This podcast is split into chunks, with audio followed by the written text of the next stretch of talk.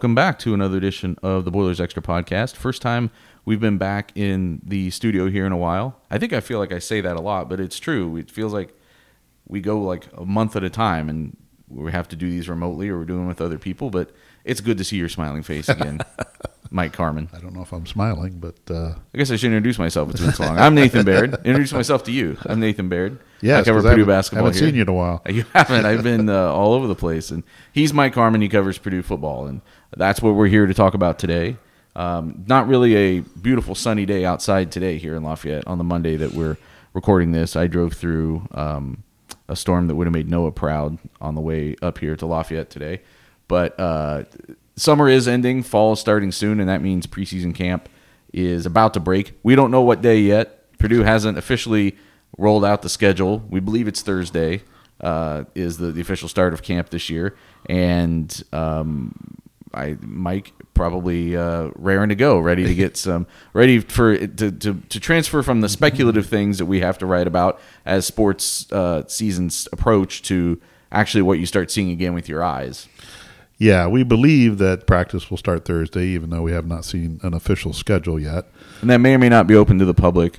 So follow jconline.com. We'll pass that information along. I'm anticipating the schedule being out within the next 24 hours. I think last year they put it out two days before camp started. So for all all those people that were making plans to to, to come come watch, and you know I think there's a lot of interest, and it would behoove the football program to get that information out quicker because there is a lot of interest in what this team is doing and what this program is doing, and people giving them when you give them an opportunity to come watch, they're going to do it, um, and they're they're just excited, and you need to feed that a little bit, but pulling back off the soapbox of how how they should do things. uh, yes, uh, camp's going to start. Players report on uh, Wednesday. Uh, from what I what I understand, everybody's here. Everybody's been here throughout the summer. Um, you always have a few injury uh, questions. Uh, not everybody probably will be out there on Thursday for a variety of reasons, uh, but for the most part, you know, includes the freshman class. Um, and then the returning guys, you know, Purdue should have its uh, full roster ready to go.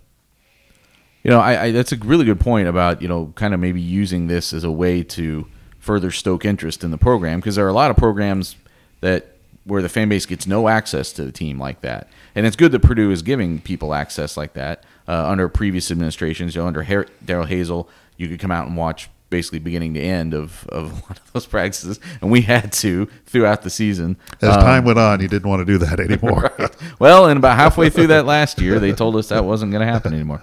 But um, it- it is an opportunity, I think, for fans to get to sort of see a little bit behind the curtain. Um, and I think you're right. I think Purdue would be smart to you know be really proactive about that and use it as a way to further kind of know, build some interest in this program. Yeah, I, and I just think it's a missed opportunity. They've, they've, uh, you know, we appreciate the openness, you, you you know, from a media standpoint, and also just the general public in general. I think fans appreciate that they it is open. They can come and see Rondale Moore for themselves in a non-game situation, Right. just in practice.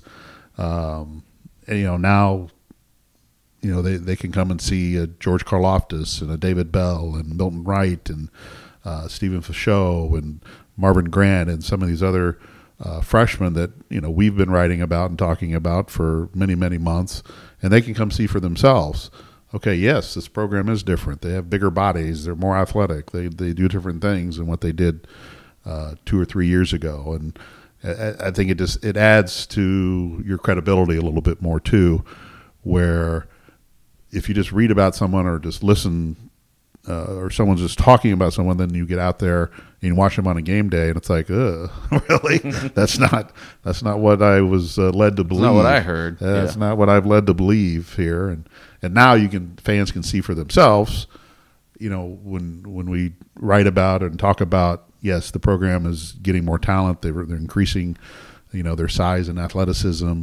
You can kind of go see it for yourself, and uh, and then you know make your judgments of who you think can can be an impact because you know this is a big year of um, from a from a standpoint that w- we probably will see a lot of freshmen on the field this year. You only have eight or so seniors, so and you have more positions than eight that you got to fill. And you know, are the freshmen going to be good enough and talented enough to contribute and and and, and play most of the year? And um, you know, and that's that's a question that's yet to be answered. You know, there's a handful that that I'm confident that are going to play, but beyond that, you know, how do they perform in practice, and then if they do get in a game, how do they perform then? Well, that kind of moves us right into what we were going to be talking about today, and a lot of it is um, what what needs to be shown this spring, or what needs to happen this. I'm sorry, not spring, preseason. Um, my brain got ahead of me there because I was going to make bring up the point that one of the last times we were talking about football was during the spring, and that was a very difficult time to really evaluate things, to look position by position sometimes because there was a lot of guys who weren't here. There were guys who were sitting out because of injury, and there were other guys who just weren't part of the program yet. They were still finishing up their high school careers or or wherever they were at that time.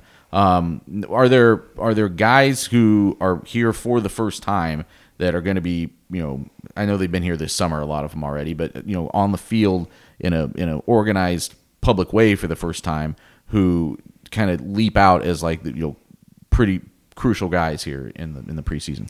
Well, you you can look at um, you know you could start that conversation with your freshman receivers you know, David Bell and Milton Wright and Mershawn Rice and TJ Sheffield are the, the four receivers in the freshman class. Now, based on what we were told, and this is from like Jamarcus Shepard, the receivers coach, and also Jeff Brohm, these guys are supposed to start at the head of the class or the head of the line from the very first day.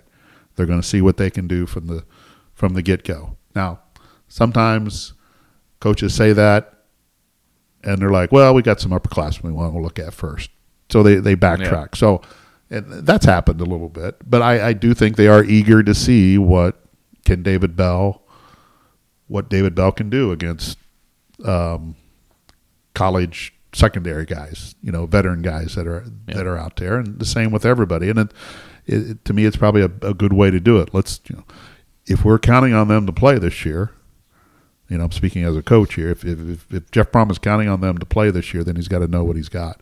And if he, and if they show signs that they can't do it early, then it gives you a lot of time to figure out what's going to happen. But the receiver group is probably the number one thing. Well, the, the one thing to watch. I'm going to say the number one thing. To me, the offensive line is the number one thing to yeah. watch. Oh, we're going to talk about the offensive line. Yeah. but that's not a, a that's not a, a, an area where you're going to have true freshmen come in there and play right now.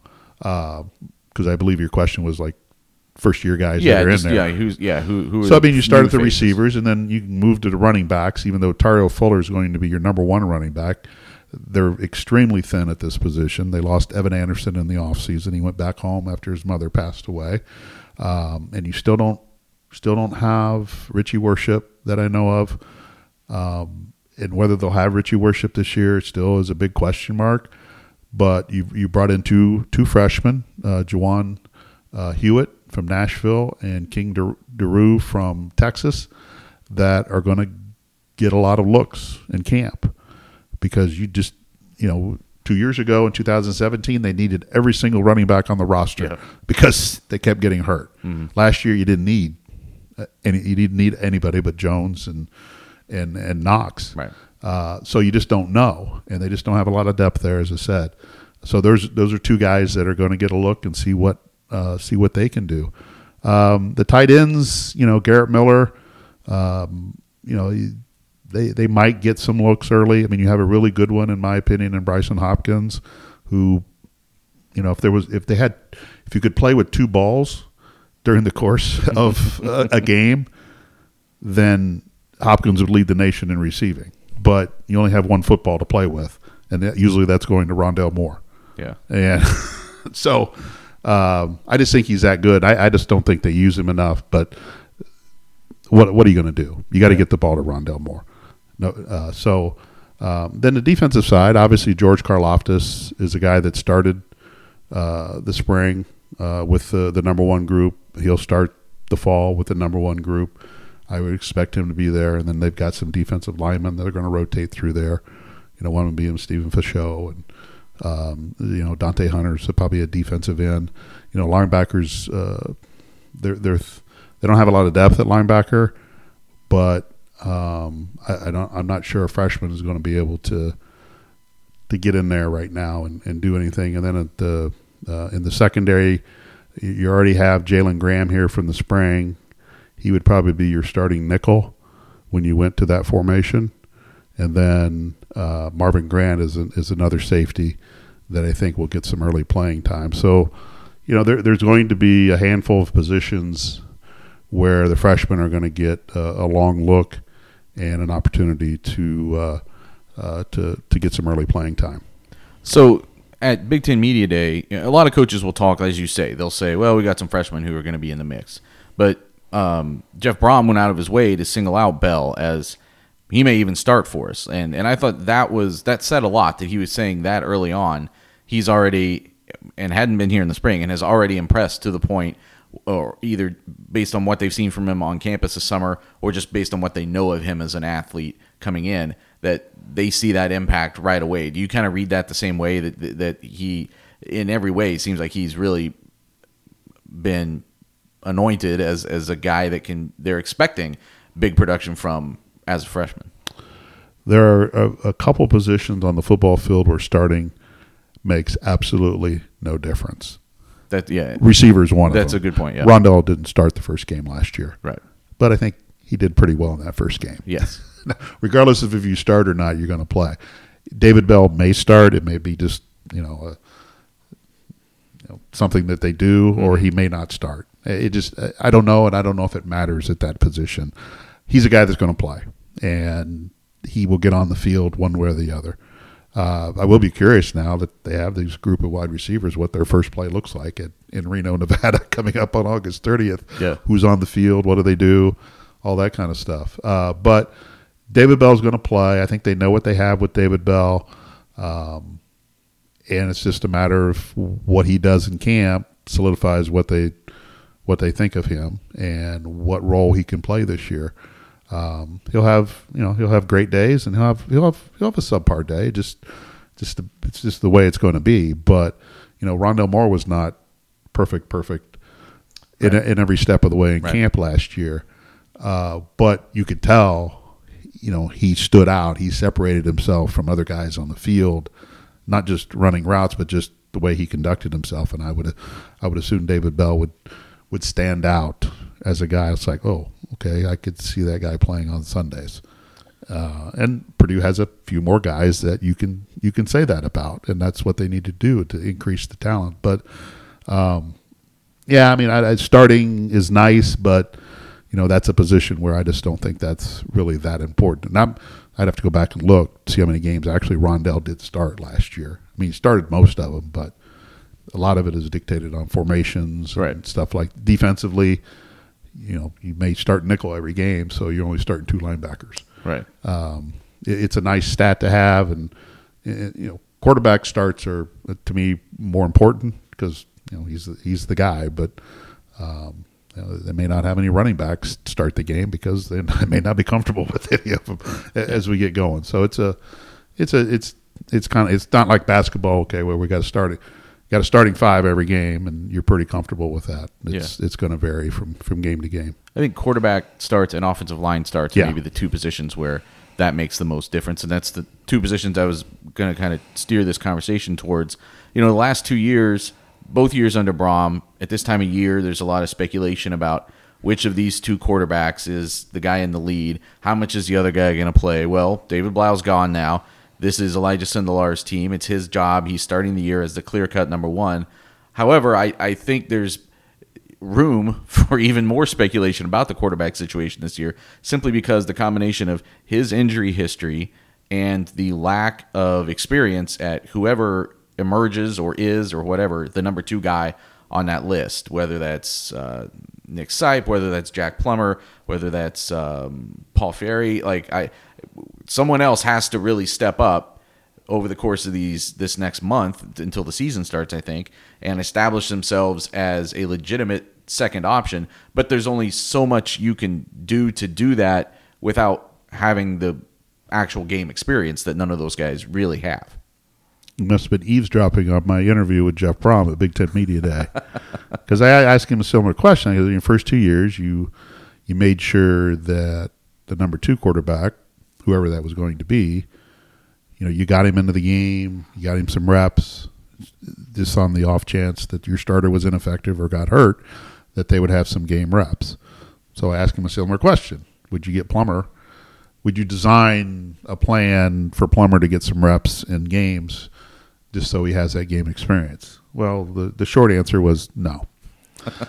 He'll get enough reps in practice, and Plummer will be Plummer is the number two and will be the number two. Yeah. He'll be the guy that will um, that would come in if something happened to Sindelar, or they just or they need to change a pace or whatever. But that does seem to me to be a difference in how he looks at all of these various guys. Before he came in with two guys who could legitimately have been the, the number one quarterback, and barring injury or barring throwing three interceptions in the first half, could play every snap of the season if you Right. need him to. And I don't think they're that comfortable beyond their first guy right now that they would win necessarily with that second guy, or or until it gets proven, it's hard to have that kind of. Well, I, I, um, I they're they're going to go with Sindelar from the beginning. Right. Now, Jeff was asked the question. Well, what what if the same thing happens again, where Sindelar throws three interceptions in the first half of your opener? You're going to have a quick trigger, and Jeff admitted he always has a has a quick trigger or a quick hook in these situations, but. he Said, "Well, I choose not to look at it like you'll have three interceptions in the Right. first half. And, uh, I won't have to make that decision, but Right. it will be. I mean, it won't be perfect for Sindelar in the opener. It won't be perfect throughout the season. He's going to have bad moments. I mean, when you look back at his Purdue playing career, he has played his best when he's not been healthy. yeah, His when he had his ACL tear, um, he played his best. He's, he has played his best stretch of football. Uh, you can look at that, you know, a number of ways. You know, he's and there's X factors who Yeah. they're playing those weeks, whatever. Right, but he that three and a half game stretch, he was pretty darn good. Yeah. Um, and got him to, To a the bowl point game. that that's why he was the starter going into last year. and he got well. He had a good camp last year Right. too. Right. Uh, but he got him to a bowl game, and he got he got the helped him get the win in the bowl game. Um, so there's a lot of things to like about Sindelar with his arm and his pocket presence and all that kind of stuff. But he is he hasn't held up physically during his career. Things have happened. Last year he has an upper body injury that took him out of the uh, Missouri game. And David Blough goes out, throws for a school record passing passing yardage in a game. Um, so uh, again, there's a lot to like about Sindelar. I think they're comfortable with him being the quarterback. They feel they can stretch the field with him uh, and get you know get the ball out of, out of their hand, out of his hands quicker and to the receivers and letting them uh, letting them do their their, their thing.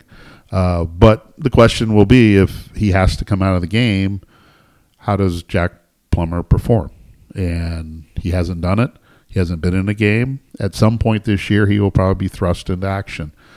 Jeff Brohm thinks the practice reps that he'll get, and I would I would imagine that Sindelar will probably be scaled back a little bit during camp, where he won't take every snap with the number one offense. That you'll you'll probably see Plummer getting his fair share of snaps with the number one offense, just to keep Sindelar healthy. You know, not put as much wear on the tires, so to speak. Because Brohm is always says this, and he's not the only coach.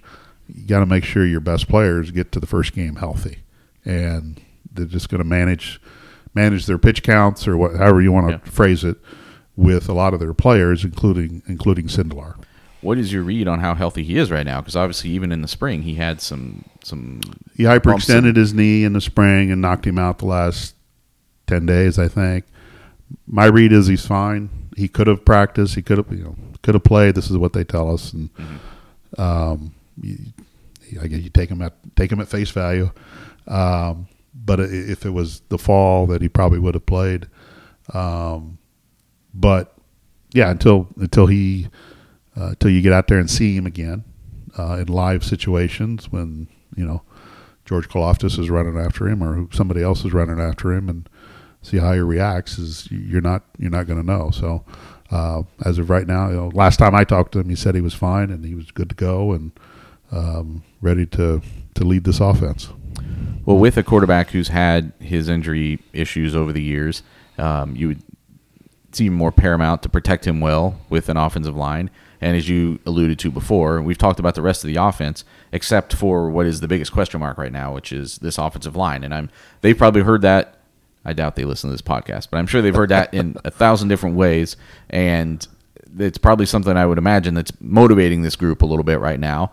But it remains to be seen what a lot of these guys do once they get on a field. And there's some guys here who you would count on, um, Grant Hermanns, um, guys who are the ones that you think should be leading this group. They're the, the more established guys right here. They have had their own injury issues and have missed a lot of time over the years.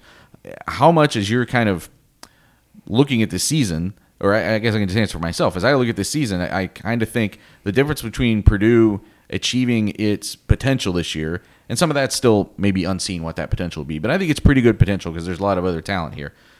But whether or not they achieve that potential may depend on how much of a problem the offensive line ends up being or not being. Well, if anybody has read any of my preview stuff or anything since the end of last season, just think of every time I talk about or say or write about what the season can be, there's an asterisk right there. Exactly. A Yeah. big old asterisk staring you right in the face. And Yeah. it's all qualified by how does the offensive line perform, especially the three guys up the middle, because they're all going to be new. Now, there there could be some shifting. The the the you know, it's like the shell game. Well, you may move McCann into guard, but then you got a new right tackle. So you're Right. to, you know, the bottom line is you're going to have three new starters on the Right. offensive line, Right. and they're going to be young guys. These are not these are not older guys. You, they didn't get a graduate transfer, which they needed to get, and they didn't uh, to to really help them along. But now you're what's on the roster is what you have is what you have to go with, and until until we see these guys perform in practice, but not really until we see them perform in a game, are you are you really going to accurately be able to judge what this team can do? Is this to me, it's the difference between being a, a five or six win team and potentially a seven or eight win team. Yeah. Um, because you know every you know, every team on their schedule knows where their weakness is. It's right up the middle. You got a new center, and you got two new guards right now, Yeah. and they're going to be tested early and often, and then late and often. so they're just going to be continue to be tested. That you have to, you know, you're a baseball guy. You got to be strong up the middle. And right now, we don't know if Purdue's going to be strong up the middle.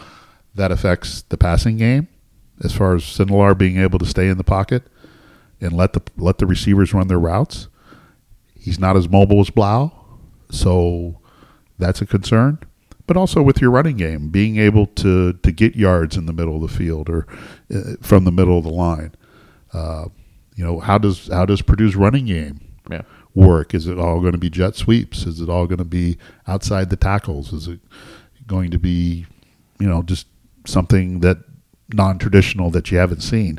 I'm confident that this group, this coaches group of coaches, can scheme their way around some of this stuff. Yeah, I think I was about to say. I think this is where the creativity that Brohm has shown over the years. Right, but eventually the other teams catch up to that. yeah, And at They some point, too. yeah, they do practice. Old high school coach told me that one time many years ago. You know, the other team does practice and watch film, and if they don't, that's their own fault. Right. Uh, but at some point, the opponent catches up to that. They know what you're doing. They, they've they've covered all your tricks. There's only, and, there's only so much you can do. You can only hide it for so long. Now, if if they get in a situation where, you know, if if Viktor Beach turns out to be equal to Kirk Barron, and the guard play, whoever that may be, you know, Mark Stickford, Jimmy McKenna, um, you know, who, whoever else, they come in and they're serviceable, and there's not a a drop off from last year's performance, then I think this team, this offense, can really catch another gear. But if there is a drop off, and Sindelar's running for his life, and they can't effectively run the ball up the middle, then you know they're going to have some struggles. That's going to put more pressure on your offense. It, you know, maybe Brohm just goes air Brohm at that point, and we see 90 passes in a game from the shotgun, and a game lasts five and a half hours. And then you're putting more pressure on your defense to keep the other team out of the end zone. So Yeah. there's a whole host of, uh, of trickle down effects that can happen when when you when you're not as solid up front as you need to be. Look, I, this is a team that will move. If they did that, if they went back and just full shotgun like you're playing a video game and you're just chucking it, they'll move the ball and they'll put points up. But as we've seen, and other teams have run into this, at some point you you're going to face an opponent that knows you have to run the ball in a short yardage situation. And we were talking about this the other day. And I'm not talking about fourth and goal from the half yard line in some kind of movie um, scenario to win it all. I'm talking about you've got the ball at your own 38 with four minutes left, and you've got to convert this third and two to keep the clock running. And uh, we've seen teams whose inability to do that has been a thing that's pulled their season down, um, or maybe just cost you one game. But you're also we're also at a juncture with this program where one game can be kind of a big difference this year. I think seven and five looks very different than if this team goes six and six again or even eight and four looks very different than seven and five. Those are one game really changes a narrative of a season at this point, at this juncture for this program. Well, when you look, when you start looking down the road, as far as the Big Ten West is concerned, with six teams, Yep. basically you throw a blanket over them, and then just pick one that might win the West. The one game is the difference between finishing maybe tied for first and then you're tied for fourth. Yeah. Just because I think that division is going to be so close. So, you know, the example that I brought up when we were talking about this the other day was the Nebraska game two years ago. Yeah. Nebraska had no timeouts or was going to be out of timeouts, and Purdue had a third and short. All they do was get a first down, and they would have won the game. Well, they didn't get a first down. They had the punt, and Nebraska came down in a two minute drill and won the game on basically the last play of the game uh, because Purdue's defense could not keep them in the field of play. But if you get that first down, you know, game's over. And they're going to be faced with that situation again. And can your offensive line get enough of a push in that situation uh, to get it done? Uh, and to me, I, I just think you, you need to watch the offensive line as much as possible, especially when they start playing games. Um, you know, the TCU defense they're going to face is going to be good. Yeah. Put it that way. Yeah. They're going to be really good. They're going to be really good up front. I would And right they're going to win a lot of one-on-one battles with a lot of teams across the country, yeah. and they probably will win a lot of one one-on-one battles here that night. But you're facing teams like that. Minnesota got after them really hard last year, and Purdue kind of just uh, wilted. Um, and then you know your traditional powers in the West: Iowa, Wisconsin, Northwestern. I mean, Northwestern's kind of physically beat them up over the years, the last decade or so, and uh, you know Iowa's solid. I mean, you just go right down the list. You've got to be. Purdue has to get strong, has to get better up front. They have to recruit better up front, and to me, that is going to be the difference. This is more of a big picture thing, but that to me, it's, it's going to be the difference of how they recruit the offensive line and how they develop the offensive line. Whether this program consistently challenges for a Big West title. Jeff Brohm can go out and get a receiver anytime he wants. Yep. He got one the other d- got one the other day. Yep. Some fast kid from Illinois who can who's going to be the next Rondale Moore. Ironically, his last name is Moore. I think he's going to be the track version of Moore, from what I've heard too. Maybe he's a he's a speedster, but he's also he he's he's, playing he's- football he- for a reason. He's a football player too. Yeah. uh, he's just not a track guy. But my point is that you can go out probably get a quarterback, you can go out and get a running back, you can go out and get a receiver. There's more of them, granted, but how this coaching staff and how this how these coaches develop the offensive line this year and in the future will determine whether they are a serious Big Ten West contender. Because when you look at the teams that are in the West that they have to get through, the ones that they're going to have to climb over, Wisconsin, Iowa, Nebraska, these are names that are synonymous with offensive line talent. I think you found pretty. I mean, Iowa might be third on that list, but historically, those are places that know how to go find big guys to get up front. And But it's not only around. the offensive line; these other teams have really good Yeah, defensive exa- lines. Oh yeah, that too. Yeah, fair point. that are penetrating your offensive line. Fair point. And you've got, I mean, you've got to be strong up front. It, it an offensive line is not going to be a strength position for this Purdue program. It never has been. But and that's where you you you do fill holes with grad transfers and other other areas. But you know, you when you walk into a year, you can't have this many question marks. Now we're still in year three of Brohm, so you you don't lay it all right there. There's there's a lot of work that had to be done even to get to this point, and there's still more work to do that is not his fault. But he's in charge of the program now. But you can't. I, moving forward, you can't you can't have these kind of question marks on your offensive line, in my opinion, um, unless you graduated five guys and they all got drafted in the NFL. Yeah. then it's, I'll give you a pass then. But by that point, you have developed some sort of pipeline where guys have been in your program for a couple years, they've been in the strength and conditioning program, they're ready to step in and play. So that's that's a big picture thing of what happen, has to happen on the offensive line, uh, and whether it, it actually ever happens at Purdue, probably not. Again, you can't.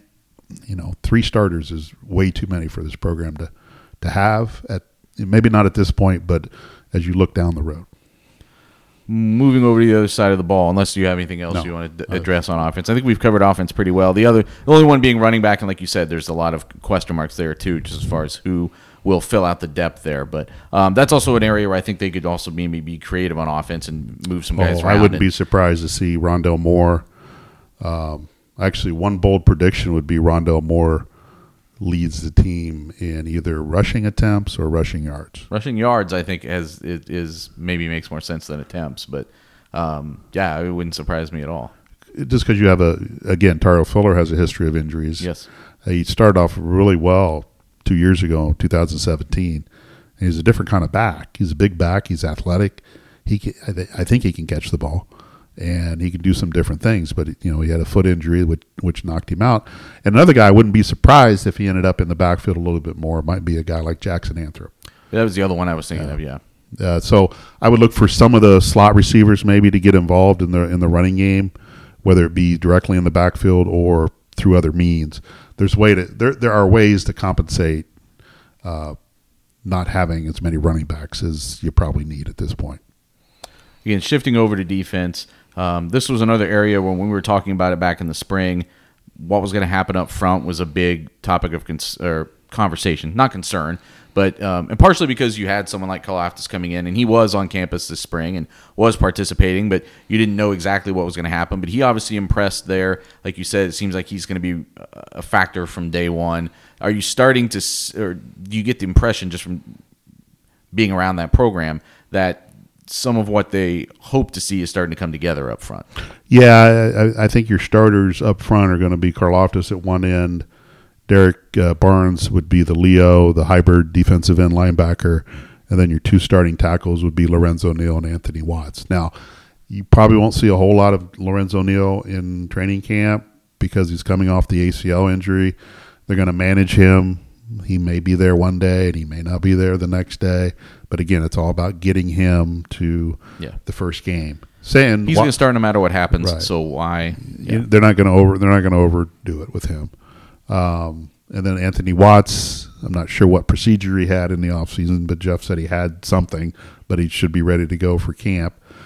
But when you once you get past Lorenzo Neal, um, you just you, you're dealing with a lot of guys. Some, you know, they're all basically equal ability. Now they have more depth than what they had last year. You know, as you remember the bowl game, they just didn't have anybody. You know, Lorenzo Neal was out. Um, they had lost another player. They just didn't have any depth, and they just could not stand up to to what Auburn was doing to them. Uh, I think they have more options this year. They have more guys that have played with. You know, you're looking at Giovanni Rivera. You're looking at Jeff Marks uh, rotating in there, and then there's some. You know, as I mentioned before, Stephen Fichot, big freshman kid. You know, curious what he does, what he can do up the middle there. I do think they'll get more pressure um, than last year, which would not be hard to do, by the way. Um, so I, you know, I think you'll see a little bit more pressure. You'll see a little bit more athletic ability. I think George has the physical size and the strength to win some one-on-one matchups. Um, and if he can be an impact, then you know, then okay, well, the offensive line has to pay attention to him a little bit more. Then that frees up somebody else to do something. You know, the curious question is, can George Karlaftis have a Rondale Moore type impact from the defensive end posi- position? It's not an apples to apples thing. Right. It's you know the numbers. You can't do numbers by it, but to me, if he can have an impact, and the impact is if the other team has to pay attention to him Mm-hmm. with double teams and other things. If he has that kind of impact, then you know I think the defensive line uh, will obviously take a big step forward. And you still got Lorenzo Neal, who who who, who can who, who's a man sometimes in there amongst some boys, Yeah. and that just allows your linebackers to to make a lot of plays. If you if you remember back to uh, the first year, 2017, you know, Jalen Robinson and Eddy Wilson in that group really controlled not every game and not every snap, but when they controlled the line of scrimmage, Bentley, Bailey, TJ McCollum, Yeah. those linebackers were were Cleaning up. everywhere, cleaning Yeah. up everything, Yeah. and that's what that's what you want to do. And the the bottom line for the defense is they've got to create pressure without blitzing. They'll be blitzing. The Colts going to do it, but you got to be able to do it without blitzing, and that's where a guy like Karlaftis and Lorenzo and Anthony Watts and some of that depth has to really step up and be and be consistent. You know, that's I think every indication that that's the player that they think Karlaftis is going to be and the player he can develop into being. Whether he gets there this year, you're right, is is is the big question mark. But really, it, it is all about what you force that other team to do. And you can see situations where right now teams don't really have to double team anyone. Maybe Neal, I guess, in, in cases. Um, but that's the other reason why I think his health. You know, they've got to manage his health, but they also have to have him ready to be an impact player from day one. He he needs to be whatever has to happen still in the preseason camp to get him fully rehabbed or, or whatever and ready to go from day one because it seems like that combination it can't be either, it can't be just one of those two guys it's got to be a tandem that makes that whole group Well, they really need somebody in the second team, second tier to be a consistent player for them. You need a Giovanni Rivera, Jeff Marks, somebody like that, just to you know come in and be able to play more than one series or two series. You know, Lorenzo was playing 70, 80 snaps in a game. He was effective, but they want him 50. And I think he can be more effective uh, that way. But you, you've got to be able to uh, um, have people, excuse me, step in and play and be effective.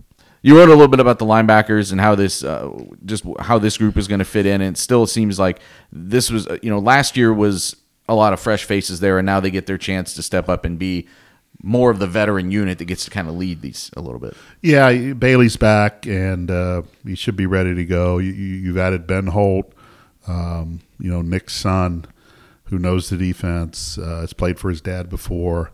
Uh, he probably won't be out there the first day. He tweaked his knee, I think, uh, maybe ten days ago. Ten days ago, and may not be out there for the very first practice, but eventually will be there. Um, then you've got guys like Cornell Jones and Jalen Alexander and Jack Smith, who did get uh, playing time last year. You know, Cornell Cornell's a guy that is athletic, plays plays fast. He's got to play smart, smarter, I should say. And when he finishes off plays, uh, and he can, he can be a, a good factor for him. But um, you know, it just depends what kind of alignment they're in. You know, I would expect to see Bailey and Holt on the field a whole lot. Uh, and then when, especially when you're in the nickel nickel defense, uh, but then Cornell Jones would be in there as well. But this is a group that has to that has playmaking ability. Um, you know, the one thing that impressed me about Ben Holt, he's not very tall.